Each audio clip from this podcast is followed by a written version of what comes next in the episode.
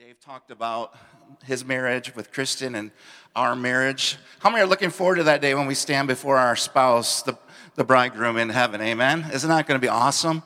And we're going to look at him face to face and um, spend eternity with him, entering in on that eternity shore. Let's pray this morning before we get into the word. Father, we just thank you, Lord, um, that we can come together, that we can enjoy each other's company. But more than that, Lord, we're here this morning to hear your word, to be challenged by it. And Lord, we give permission to the Holy Spirit to come and to make it real in our hearts so that we might apply it. Lord, you've called us to be doers of the word, not just hearers only. So help us to do what your word says, Lord. In Jesus' name, amen. I just want to start out by saying that I count it a privilege to be up here this morning and sharing this word with you. I've spent many hours in prayer and research just wanting to make sure that this is delivered in a way that you'll capture it. But my prayer this week is more than anything that I say, that you would just open your hearts to receive what the Holy Spirit wants to do in your life today. Amen. And so, even though we're talking about marriage, we're a family. Amen. And we're a family, and sometimes as a family, you do things that doesn't necessarily matter as much to you. You know, like um, my mom and dad right now are taking care of my nephew's um, daughter, their great granddaughter, you know, and it doesn't help them to change her diaper, you know, when, they're, when mom and dad are gone. Um, but they do it because it's all a part of the family. And so this has application this morning to all of us, not just married folks. And so let's get into the word. If you can um, open in your Bibles of Proverbs chapter 5, and the ushers are coming in with the notes. There's notes in your welcome packet that you should have received this morning. If not, just raise your hand and they'll get you one of those. I encourage you to follow along. Um, they have pens too, and they can get you a pen so that you can take notes this morning. Proverbs chapter 5. We're going to be looking at that entire chapter this morning. So pray for me that I speak in an orderly way to get us out in less than 30 to 40 minutes. All right? Before you got married, she was your babe, and he was your sexy pants.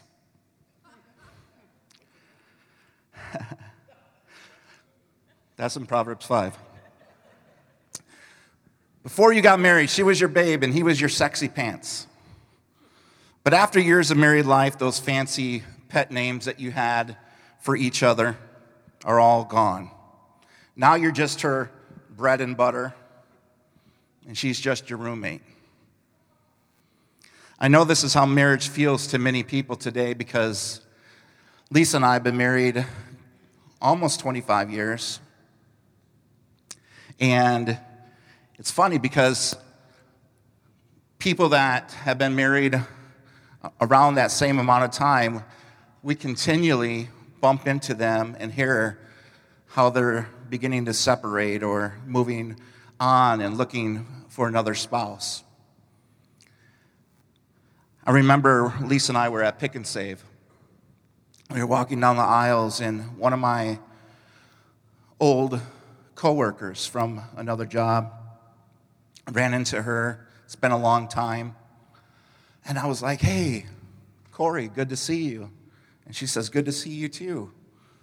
And so we got talking, and she said, you know that Zach and I are split up, right? And I was like, no. And the incredible emotion came over us.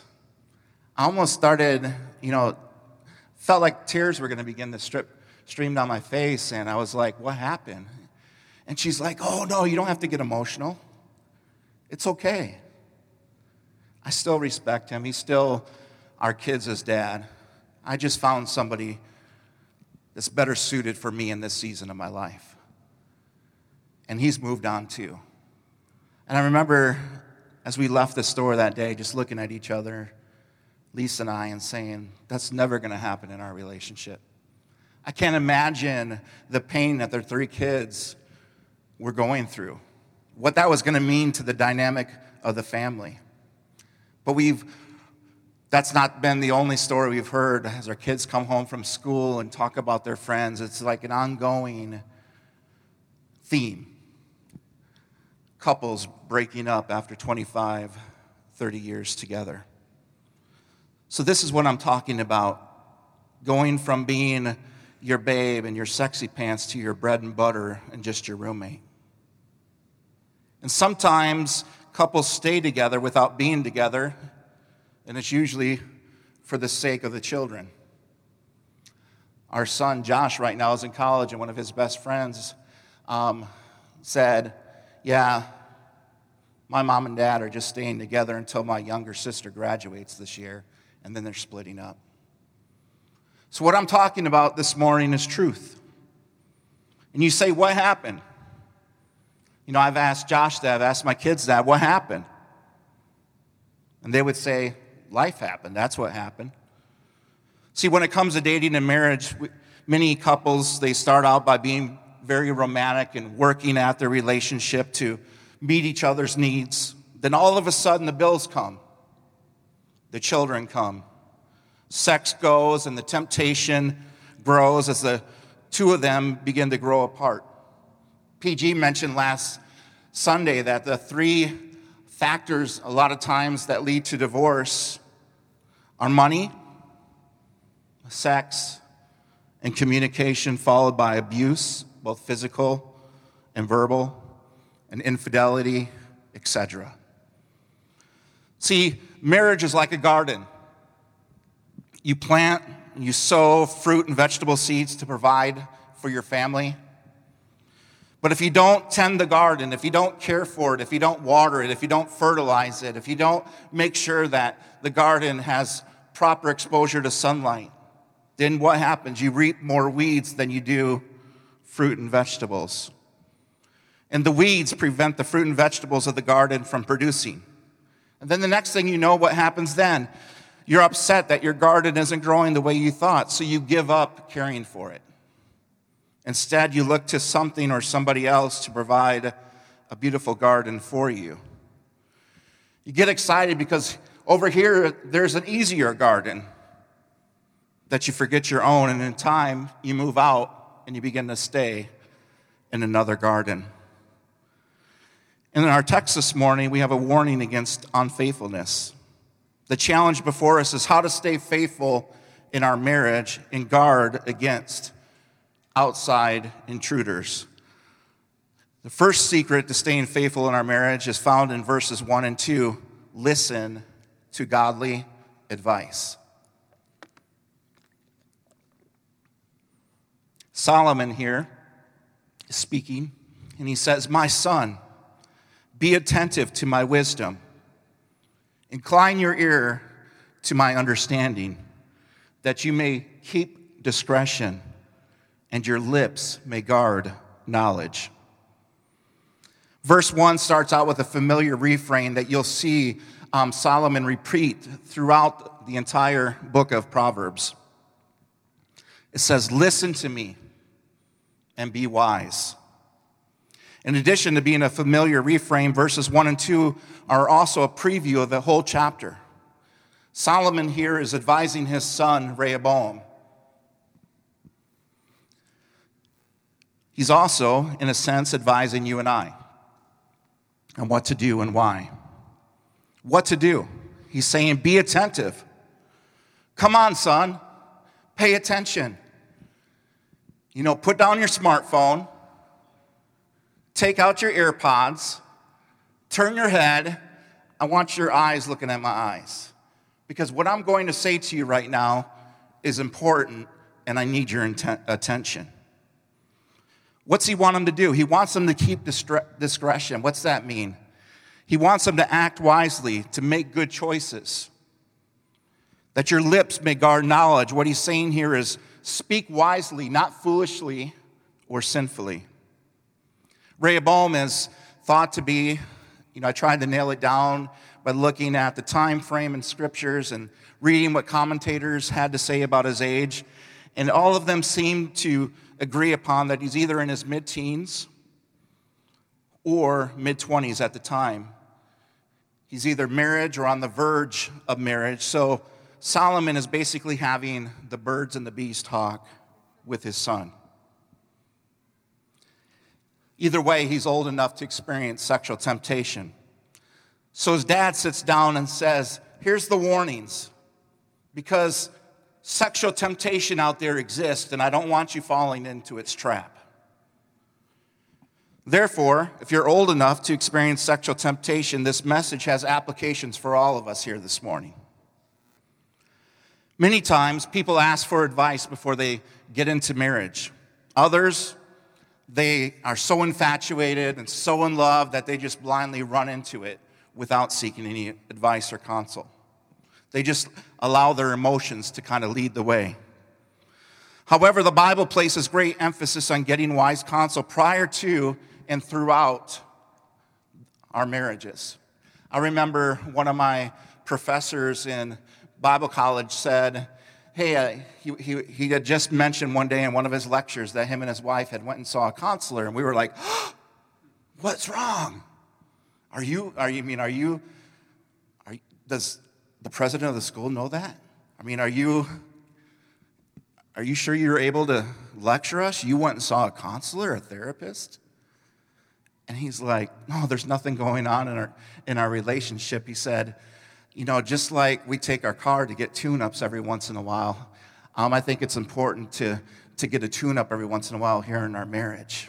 Diane are doing great, but we want to do even greater. Amen? So the Bible says in Proverbs 11, 14, where there is no guidance, a people falls. And you could also put marriage in there. Where there is no guidance, a marriage falls. But in an abundance of counselors, there is safety. Notice that this doesn't say that we should have an abundance of friends or connections, it says counselors.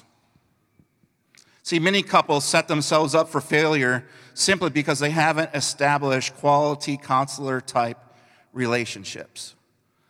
Now, I just told you about Pete and Diane, my professors, but how they went and saw a professional therapist, but that's not what I'm referring to this morning when I'm talking about counselors. It doesn't have to be professional. I'm talking about people that you invite to be in your life, you have in your circle of influence that are godly, that are filled with wisdom, whom you've given authority to and permission to speak into your life and into your marriage.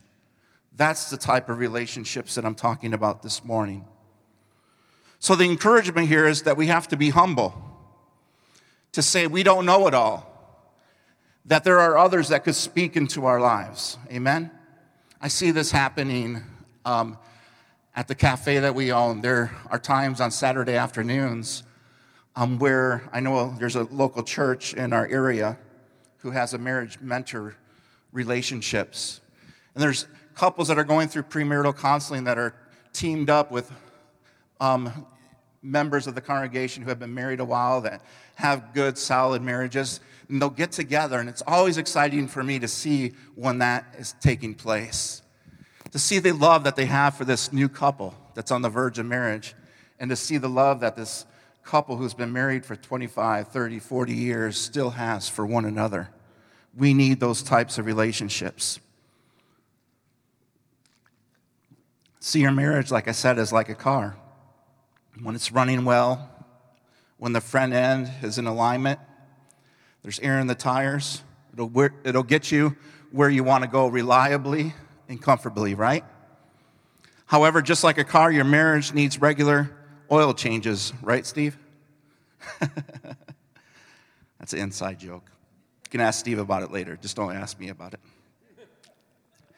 It needs regular maintenance, it needs filters to keep it running right. Just like car manufacturers and manuals say um, that there's different intervals, like 30,000 miles for certain things, and 60,000 miles for certain things, 90,000 miles for certain things, we need to do the same thing, have those tune ups in our marriage so that we are saving ourselves from costly repairs like a brand new engine or transmission. So, how do you keep your marriage tuned up? I want you to talk later. Think about that, write some things down. I've got a list here to get you started. How do we keep our marriage tuned up? Here's some advice to keep you to get you started. First, daily family dinner, if possible. Prayer and Bible reading together with your spouse. Daily family dinner, prayer and Bible reading. Second, weekly date night in. Now, I understand for a lot of new parents, younger in, the, in a marriage relationship, it's hard to be able to afford to have a sitter every time you want to go on a date night. So that's why I said date night in. But it's so important that you have weekly church attendance. There's a lot of ways, creative ways too, that you can get by without hiring a sister, a sitter, a sister. Maybe you need a sister to come over and watch your kids. but finding another couple, you know, and swapping, trading off the duties of watching each other's kids is a great way to get that done. Quarterly, I mean, a monthly date night out. Number three, monthly date night out. Number four, quarterly getaway of at least one overnight just for the two of you. And this one I, is important, and Lisa and I have tried to do it as much as we can over the years an annual getaway of a marriage conference or retreat. Every May, Family Life Ministries has a weekend to remember that's held over here um, at one of the hotels. It's a great weekend to remember. There's marriage retreats in our region. All you have to do is a Google search and you'll find, come talk to me. I know of a lot of different ones too. Just a great way to sit down and just have focused attention where you're investing in your marriage. The second secret to staying faithful in your marriage is watch out for the potential of a fatal attraction. This is where being attentive to wisdom and keeping discretion is so important. One of the Ten Commandments is to not commit adultery, and another is to not desire your neighbor's wife. Exodus chapter 20, verse 14 says, You shall not commit adultery. Exodus 20, 17 says, You shall not covet your neighbor's house. You shall not covet your neighbor's wife, or his male servant, or his female servant, or his ox, or his donkey, or anything that is your neighbor's. The same commandment found in Deuteronomy chapter 5, verse 21, puts the neighbor's wife before the property by saying, And you shall not covet your neighbor's wife, and you shall not covet, desire your neighbor's house, his field, or his male servant, or his female servant, his house, or his donkey, or anything else that is your neighbor's. The idea here is desiring a person's spouse is just as dangerous as having a sexual affair. As the Bible shows, one could easily lead to another. 32 years ago, in the mid 80s. I was 14 years of age. And there was a popular movie that hit the theaters entitled Fatal Attraction. How many remember that movie? I don't know why my parents took me to see it, but it stayed with me for a lot of my life. The plot of the movie was that of a woman who was obsessed with this married New York attorney who was on business away from his wife. And the film illustrated the process of a fatal attraction and how it got started and the destruction and the consequences that resulted. The New York attorney wanted it to be a, a one time fling and done, and she continued to be obsessed with him. And I'll stop right there. Fatal attraction, as described, occurs when specific behavior or features that drew you to another person is the same behavior or feature that causes the two of you to break up. Solomon here with Rehoboam continues on in verses 3 through 6, talking about and showing his son the process of a fatal attraction. It says, For the lips of a forbidden woman, I just want to stop there for a minute. Forbidden woman. I was telling Dan before service, I've gotten in the habit of reading a proverb a day. So today is the first. I would read Proverbs chapter 1 and subsequent throughout the month, reading through the book of Proverbs monthly in order to grow in wisdom. And I usually, in the past, we get to Proverbs chapter 5 and say, you know, sexual sin and temptations usually not my thing. I've read this before, and it's repeated in, in chapter six and seven about staying away from the foreign woman's house. And I just kind of like read it through quickly. Until one day, I got to that part for the lips of a forbidden woman. So I did some study and said, Who is this foreign woman? And I looked it up in the Hebrew, and the Hebrew word is Ur. And it means stranger, foreigner, alien. And God began to show me, just as Dave mentioned this morning, that I am, we are the bride of Christ, right? We are in a relationship with our Heavenly Father. As Dave mentioned, our, going to be our spouse. And there's a relationship, and we enjoy intimacy and closeness in that relationship, right? The enemy is a foreigner, a stranger, an alien, and uses foreign things, strange things, to come and to try to pull us out of that relationship. Amen? So God said, I don't care if this is your thing or not. This has implications for your whole life. So I want us to read that in that context. For the lips of a forbidden woman or any stranger, foreigner or alien, drip honey. And her speech is smoother than oil, but in the end, she is bitter as wormwood, sharp as a two edged sword. Her feet go down to death, her steps follow the path of Sheol. She does not ponder the path of life. Her ways wander, and she does not know it. See, the counsel that Solomon is given in these verses is directed toward men because it's Solomon writing to his son, but it could have been so easily applicable if he was giving the same words of counsel to his daughter and applicable to women. The direct message here is men be aware and stay away from any sexually tempting woman other than your wife. The indirect message is everyone, any sexual temptation other than your spouse leads to death and destruction. It might be that sympathetic guy at work that comes to you with smooth, flattering words. It could be that flirty woman at the gym or the images on your computer screen. Whatever form it takes, it's trouble. And you need to take intentional, deliberate action so that you avoid as much sexual temptation as is humanly possible. It's costly, but that's what you need to do if you want to avoid the consequences that come from failing in this area.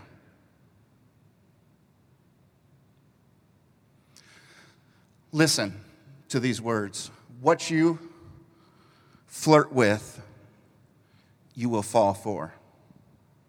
What you flirt with, you will fall for. So stay away from the stranger's house. What's that mean? It means never meeting in private with another man or woman who is not your spouse.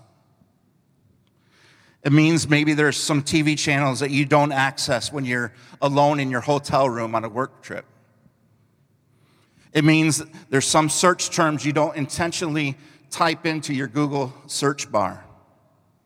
It means avoiding business parties and private lunches, especially when there's drinking involved. That could cause infidelity. It means that you avoid flirtatious conversations and you don't allow them to even begin. It means most of all that you make your spouse your top priority. I like how the message version translates these verses. In the message translation, it says, Keep your distance Stay out of her neighborhood. Don't drive your car in her neighborhood.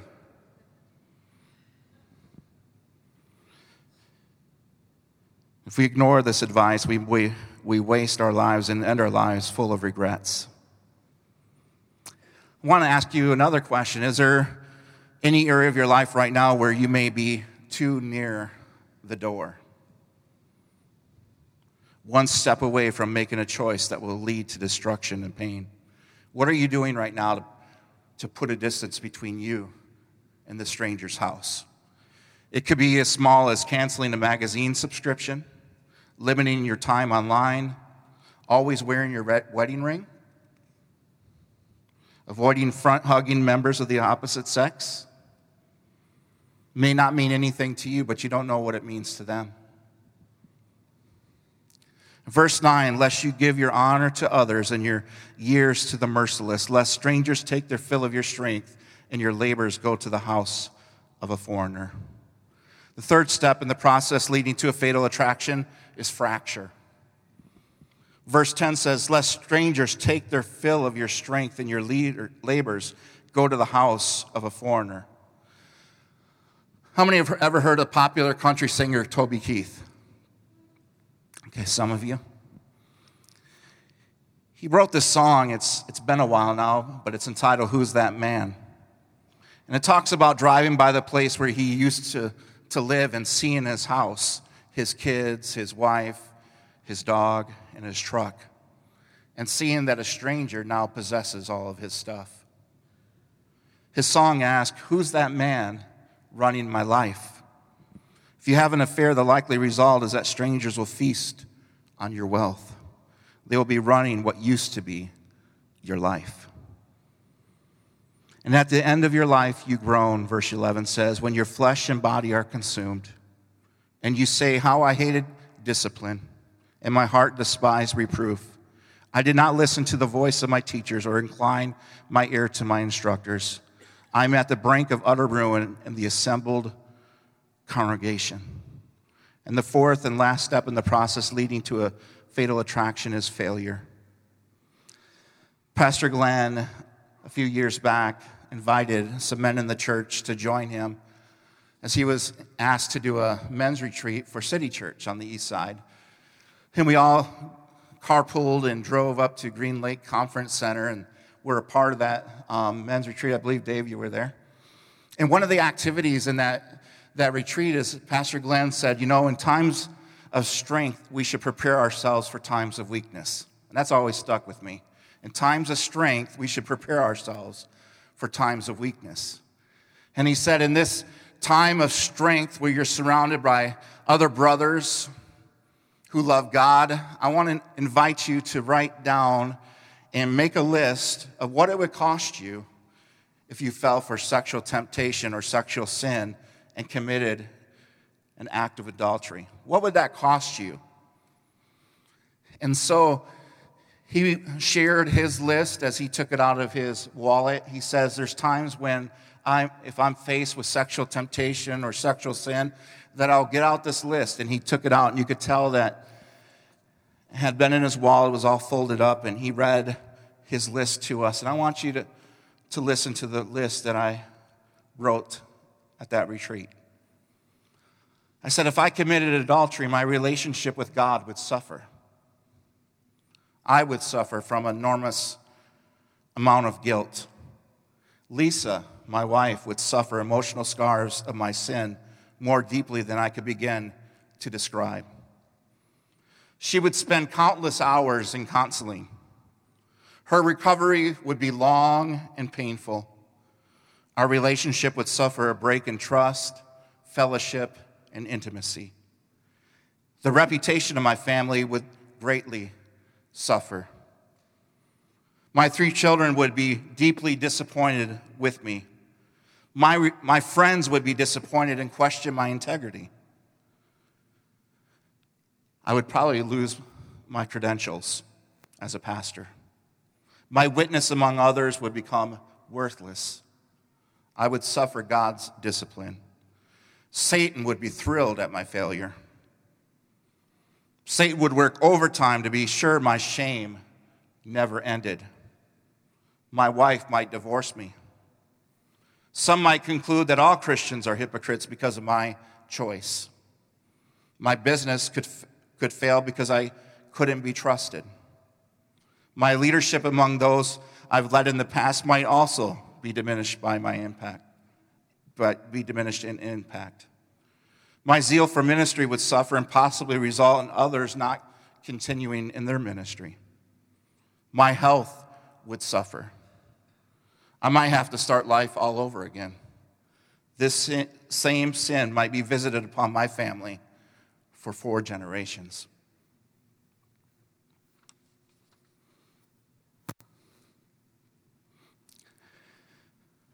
I believe that each one of us, male or female, should develop a list of all the consequences that we can think of that would result from us engaging in sexual immorality. And periodically read through that list so that in times of weakness we say, no, the cost is way too much.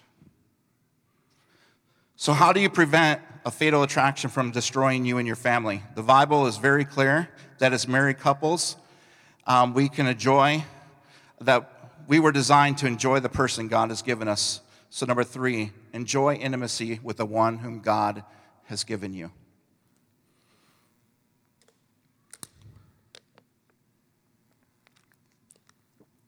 Verse 15 says, Drink water from your own cistern, flowing water from your own well. Should your springs be scattered abroad, streams of water in the streets, let them be for yourself alone and not for strangers with you. Let your fountain be blessed and rejoice in the wife of your youth, a lovely deer, a graceful doe. Let her breasts fill you at all times with delight. Be intoxicated always in her love why should you be intoxicated, my son, with a forbidden woman and embrace the bosom of an adulteress? See, I believe there are three protective walls that all of us need to build around our marriages. And the first wall is. Ah, exclusivity. Can somebody say it for me? Exclusivity. Verse 17 says, Let them be for yourself alone and not strangers with you. I like how David Jeremiah, pastor out in um, the West Coast, I believe it is, um, said a while ago. A host asked him, What makes a great lover? And his answer surprised everyone. He said, A great lover is someone who can satisfy one woman for all her life and be satisfied by one woman all his life. Not someone who goes from woman to woman. And I love what he says here any dog can do that. The sexual union in marriage is an exclusive union. Your wife is your wife. Amen? You're the only one who gets to see her this way. You're the only one who gets to touch her this way. You're the only one who gets to be with her this way. And it's a sacred privilege. The second protective wall that we need to build around our marriage is enjoyment. Let your fountain be blessed and rejoice in the wife of your youth, a lovely deer, a graceful doe.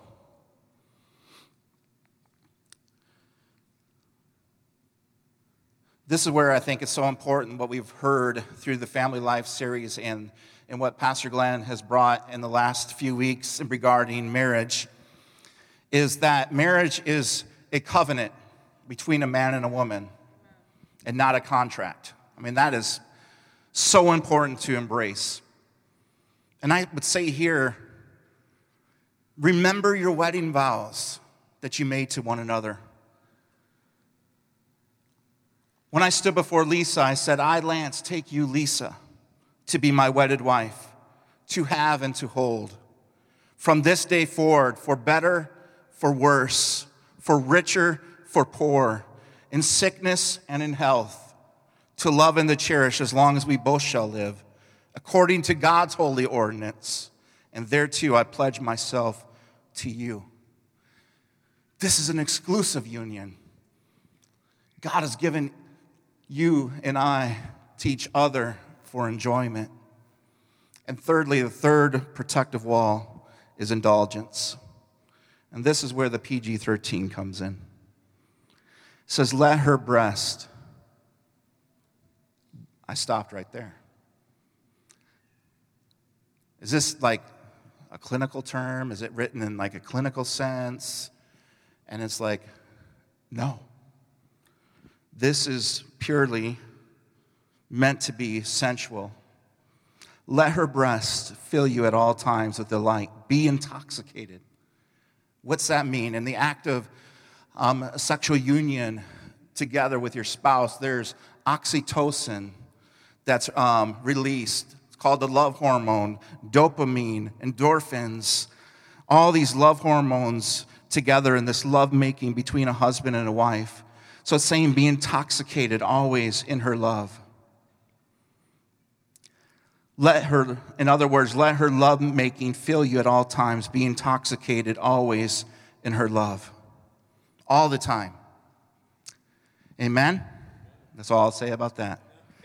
With these three walls in place exclusivity, enjoyment, and indulgence there should be no reason to fall for sexual temptation or fall into sexual sin. Verse 20 says, Why should you be intoxicated, my son, with a forbidden woman and embrace the bosom of an adulteress? Imagine this if you were to walk into a restaurant on a hot day you know, you know, some of those days where it's just like 90 degrees outside and it's uh, terrible humidity and, and there's like sweat droplets on your forehead and, and your face is all red. And you're just like, ah, I can't wait to sit down and, and order my favorite beverage of choice, an ice cold, tall. You know, I've had people come into the cafe and they're like, What size is your large? I'm like, and they said, Just give me whatever the biggest is. You know, they're so thirsty. You know, imagine them coming in and, and sitting down and the server coming up and pouring them a, a big, you know, big, biggest size iced beverage for them and saying, hey, drink up. And, and um, there's more where that came from. You know, there's free refills. And, and imagine that person who's all thirsty and, and face is red and there's sweat droplets on his head, just kind of like pushing that aside and instead reaching over onto the next table you know, where, where the glass is like only a quarter full and has, you know, that backwash in it and crumbs floating in the top and saying, no thanks. I, I, I don't want the ice cold one that you just made for me, you know, just for me. I'd rather have my neighbor um, tables over here. I'd rather have his. Isn't that what we do? That's what adultery looks like. Pushing aside what God has made just for you to have backwash. Solomon said, What happens when you do that? It's bitter as wormwood. And Aggie, I was surprised. We were at a prayer meeting when we were reading through Proverbs chapter 5, I think it was a while back, and you said, and wormwood is pretty bitter. Pierces like a double edged sword. Man, the picture became so clear to me. Wow. The adulterer is just like the enemy. He's a flatterer. His words drip honey. But there's a sting. But there's a sting. His words are smoother than oil. Come, indulge in this. And it feels good for a while. Halloween's coming up in a couple weeks. How many would raise their hands and say, Yeah, I'm guilty of binging on my child's haul? You know, those mini chocolate bars that come in, and you look at your child and you say things like, you, you know, you can't eat all that. You know, you need mom and dad to help you. Especially when you see the Reese's peanut butter cups. That's my kryptonite. And then those SweeTarts and Skittles, you know, that sh- wrapped sugary goodness. You begin to indulge and binge on it. And at first, it tastes awesome. It's sweet, but how many know that your stomach is kind of, your tummy feels kind of gross afterwards? See, Satan comes and he, he's like that stranger that offers candy to the kids, flatters. And then he gets you to flirt with danger, saying, Hey, see how close you can get to the cliff without falling off. Solomon is saying, Don't go near her house. Don't go near her house. Keep a path far from her house. Don't see how close you can get because what you flirt with, you will fall for, and before you know it, you'll be inside the house. If you're easily tempted away from your own source of sexual satisfaction, it is likely that your three protective walls are crumbling. So ask yourself are we maintaining our exclusive relationship? Are we enjoying each other? Are we satisfying each other? Let me end by saying this sexual sin is never done in private. Verse 21 For a man's ways are before the eyes of the Lord. In this last part, let it just weigh on you. and he ponders all his past. Not only does he see these things that we do in the private, but he ponders them. Verse 22 The iniquities of the wicked ensnare him, and he is held fast in the cords of his sin. He dies for lack of discipline, and because of his great folly, he is led astray. Sexual sin is not only bad, it's foolish. When a person chooses it, their options disappear, and soon they find themselves trapped in a prison of lies, secrets, guilt, shame, fear, and a lifetime filled with regret. I'm going to have Judah and the worship team come. I want to close with this verse over in Jeremiah. It's bringing it all together for all of us here this morning.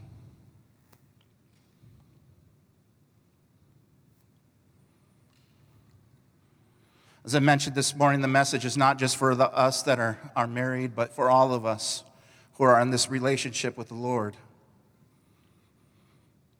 We see all throughout the Old Testament how God had to raise up prophets to keep calling his people back who are flirting with temptations and sin, serving other gods. Jeremiah, one of those prophets, wrote in, verse, in chapter 2, verse 13 For my people have committed two evils. They have forsaken me, the fountain of living waters, and hewed out cisterns for themselves, broken cisterns that can hold no water. What did Jesus call himself when he met with the woman at the well? Living water, right? We always think of him as the well that never runs dry. He's, if anyone's thirsty, let him come and drink. And Jeremiah is saying, You have done these two evils, you have forsaken me, the fountain of living waters, and hewed out cisterns for yourselves and broken cisterns at that that can hold no water. When you had the well, you have the well that never runs dry. I'm your all in all. But you're over here chasing after and constructing broken cisterns. They won't satisfy. And I don't see God as an angry God who's pointing his finger and saying, What are you doing? I'm going to cut you off. I see him as a broken. Say, I'm the living water. I poured you a nice tall glass of ice cold water, and you're pushing it aside for backwash that I never meant for you. That I never meant for you. I hope that you heard the heart of the message this morning. That Satan is a flatterer that tempts you to go near the door, whether it's to destroy your marriage or whether it's to destroy you. He's the thief that comes to steal, kill, and destroy. But Jesus said, I come to give you life. I'm the fountain, I'm the life giver the overflowing fountain of life. We find that we are looking to other things for satisfaction and fulfillment in life. A subtle form of cistern construction is probably going on. We need to return to the fountain of living waters. Let's stand together and let's sing this song. As we started off this morning, now hearing the word, let it have a different meaning to you today. How beautiful God sees you and how beautiful we need to see Him.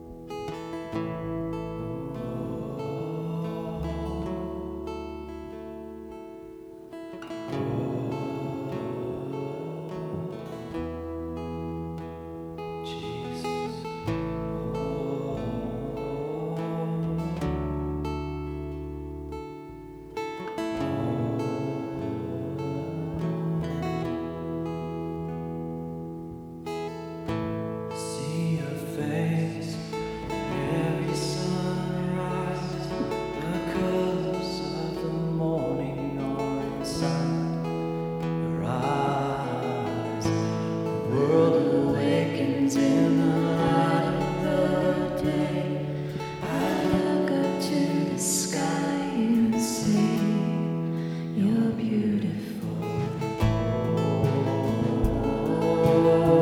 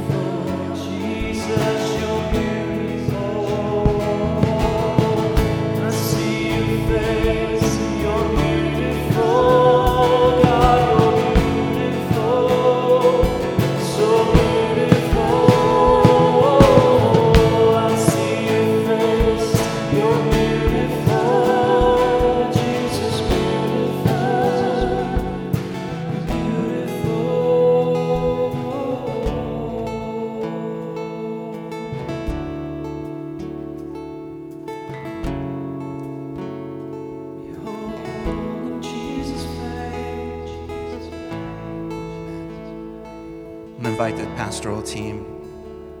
They're going to be at both sides of the auditorium this morning. If as we were worshiping this morning, you say, man, those protective walls, some of them have some breaks in them, been compromised in a few ways. The first step to help in anything is to confess.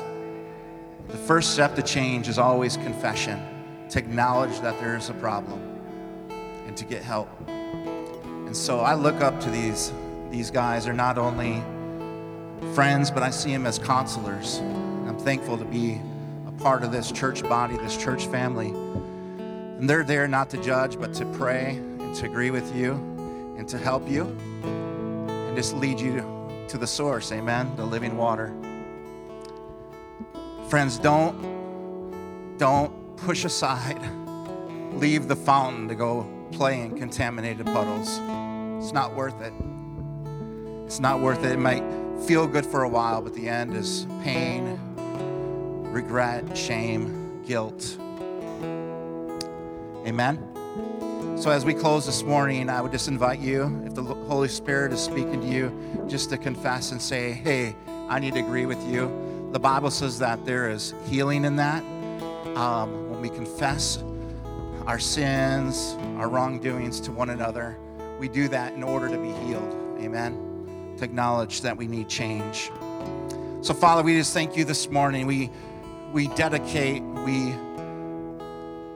reaffirm our covenant relationship with our spouses, our spouse, and we reaffirm our covenant relationship with you, Father. Lord, you're offering us fountain of living water, a well that never runs dry. Help us, Lord, to stop trying to construct cisterns with cracks that hold no water lead us back to the fountain this morning. Help us to re, reaffirm, Lord, to come back and, and just say, Lord, we're yours. You're beautiful. We're all going to end, end up on that eternity shore where death is no more. Be able to look in your eyes and see our beautiful bridegroom. Thank you, Jesus, for that day. In Jesus' name, amen. Raise your hands for the benediction this morning. May the Lord bless you and keep you. The Lord make his face to shine upon you and be gracious to you. The Lord lift up his countenance upon you and give you supernatural peace. God bless you guys.